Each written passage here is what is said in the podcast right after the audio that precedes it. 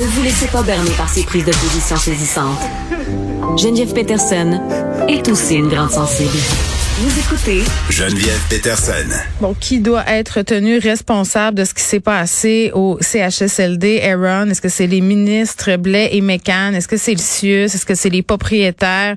On parle avec Maître Patrick Martin Ménard, qui est avocat spécialisé en responsabilité civile médicale et qui a représenté certaines familles dans le dossier euh, du CHSLD, Aaron. Maître Martin Ménard, bonjour. Bonjour.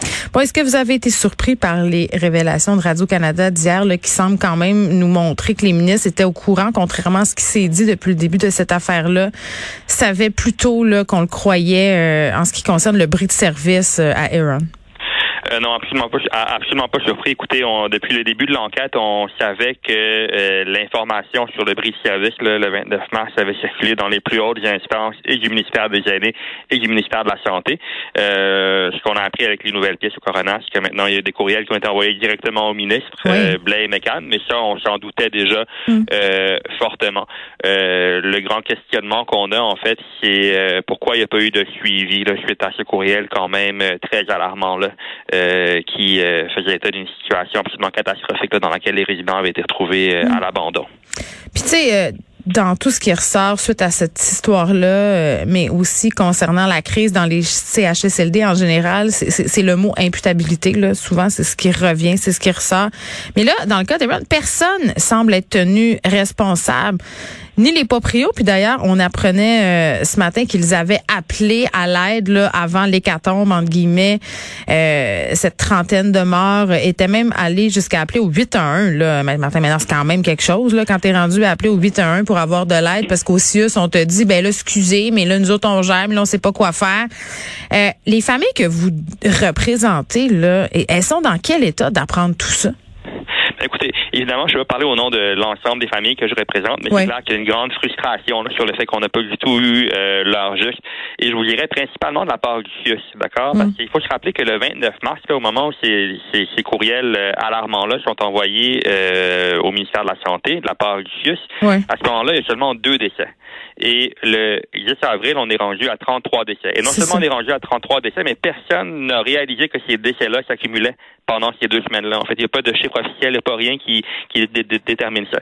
Et quand le 29 mars, le CIUS mentionne dans son courriel qu'ils vont prendre le contrôle de la situation, ils vont assurer la dotation de personnel, mm. et qu'après ça, on constate que dans les faits, il n'y a pratiquement rien de ça qui a été fait, et que les dirigeants du CIUS viennent témoigner à l'enquête du coroner que eux, ils étaient là non pas pour gérer le, le CHSLD, mais qu'ils étaient là en soutien, puis que c'est les propriétaires qui devaient mm. continuer à gérer. Il y a une incongruité ici fondamentale, puis ça démontre un manque de leadership. Euh, une incapacité à intervenir de façon décisive pour protéger la sécurité de ces gens-là qui étaient déjà fortement mm. compromis le 29 mars. On parle de gens qui étaient dénutris, déshydratés, laissés dans leurs excréments. Et plutôt que de leur venir en aide, on, les a, on les a abandonnés à leur sort. Non, c'était indigne. Et il y a des corps qui sont restés dans les chambres des heures, voire même des jours. Là. Donc, c'est épouvantable. Euh, Maître, dites-nous euh, la chronologie des, des événements. Là, qui savait quoi, à quelle date? Euh, peut-être qu'il y a des gens qui ont tendance à dire, oui, mais là, c'est fait, qu'est-ce que ça va changer? Euh, dites-nous légalement, qu'est-ce que ça va venir changer d'avoir tous ces détails-là? Ben, écoutez, au, niveau de la au niveau de la responsabilité, là, il y a un enjeu très très clair de savoir en fait. Donc évidemment, le CIUS au départ savait que ces gens-là étaient laissés à l'abandon le 29 mm-hmm. mars, qu'il y avait un bris de service, n'a rien fait pour protéger ces gens-là en arrivant le 29 mars. Le ministère de la Santé avait cette information-là aussi qu'il y avait un bris de service. Et bon, d'accord, euh, on, on, eux, liés à leur, à, leur, décharge, qu'ils se sont faits sur le CIUS, mais il y avait quand même des suivis à faire. Il y avait quand même un, un, questionnement important à. J'ai l'impression que tout le monde, tout le monde se renvoie la balle dans ce dossier-là. Puis on pointe beaucoup du doigt Marguerite Blais, euh, même Daniel Mécan, qui était ministre de la Santé. À l'époque, on parle de responsabilité politique. Même les oppositions ont demandé la démission des deux ministres hier. Mais je ne sais pas, moi, je me mets à la place de Marguerite Blais, puis je veux pas vraiment l'excuser, mais si t'es ministre, euh, tu fais des lois, euh, c'est pas toi qui s'occupe du day-to-day, tu dis le CIUS ça en main. Euh, est-ce que c'était à elle d'agir vraiment? Ben, Euh, il y avait certainement un suivi à faire. Puis moi, en fait, là, ce que je reproche le plus au gouvernement, c'est que suite à la révélation de toute cette hécatombe-là, hmm. il n'y a pas, il y a pas eu aucune mesure pour tenir le CIUS imputable de ça. On a essentiellement, on est rentré dans l'espèce d'opération de spin qui était euh, coordonnée par le CIUS pour euh, jeter l'ensemble de ce blâme-là sur les propriétaires et se dédouaner de toute responsabilité. N'est-ce pas? Vous vous rappellerez, Mme Negvé avait dit essentiellement en conférence de presse le 11 avril 2020 que les propriétaires avaient caché ces décès-là puis avait refusé l'accès au dossier Mexico, ce qui était tout à fait faux, c'était un mensonge. Et euh, euh, le gouvernement est rentré dans cette trame narrative-là, n'a pas vraiment fait de remise en question au niveau CIUS. Donc tous les dirigeants CIUS qui étaient, qui étaient en place au moment de cette hécatombe-là et qui ont contribué à cette hécatombe-là sont encore en place aujourd'hui.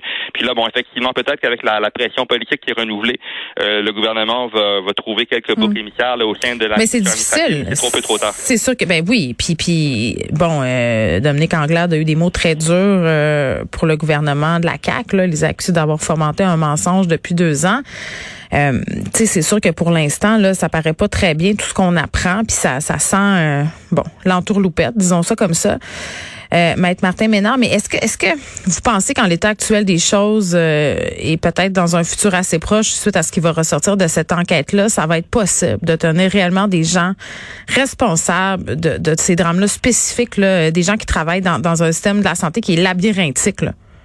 Ah oui, absolument. Écoutez, il y, a, certainement des problèmes systémiques, mais dans le cas de Heron spécifiquement, il y a aussi un énorme problème au niveau du leadership, au niveau de la, la gestion et de décisions qui ont été prises. Quand on pense que les gens, même les gens qui ont été retrouvés le 29 mars, n'ont même pas eu d'évaluation médicale avant euh, le 11 avril. On demandait des euh, tests, on demandait de venir tester les gens.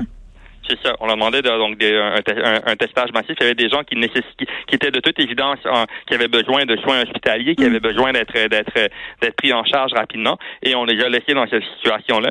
Donc, il y a au-delà des problèmes systémiques qu'on peut trouver au niveau de la structure du système mm-hmm. de santé, effectivement labyrinthique, il y a aussi des décisions individuelles qui ont été prises tout à fait inadéquates, tout à fait fautives, mm. et les décès, même dans la structure actuelle du système de santé, ces 31 décès-là étaient pour la plupart évitables. Merci, euh, Maître Patrick Martin, maintenant pour ces explications. Maître Martin, maintenant qui représente certaines familles dans la foulée des événements d'Aaron.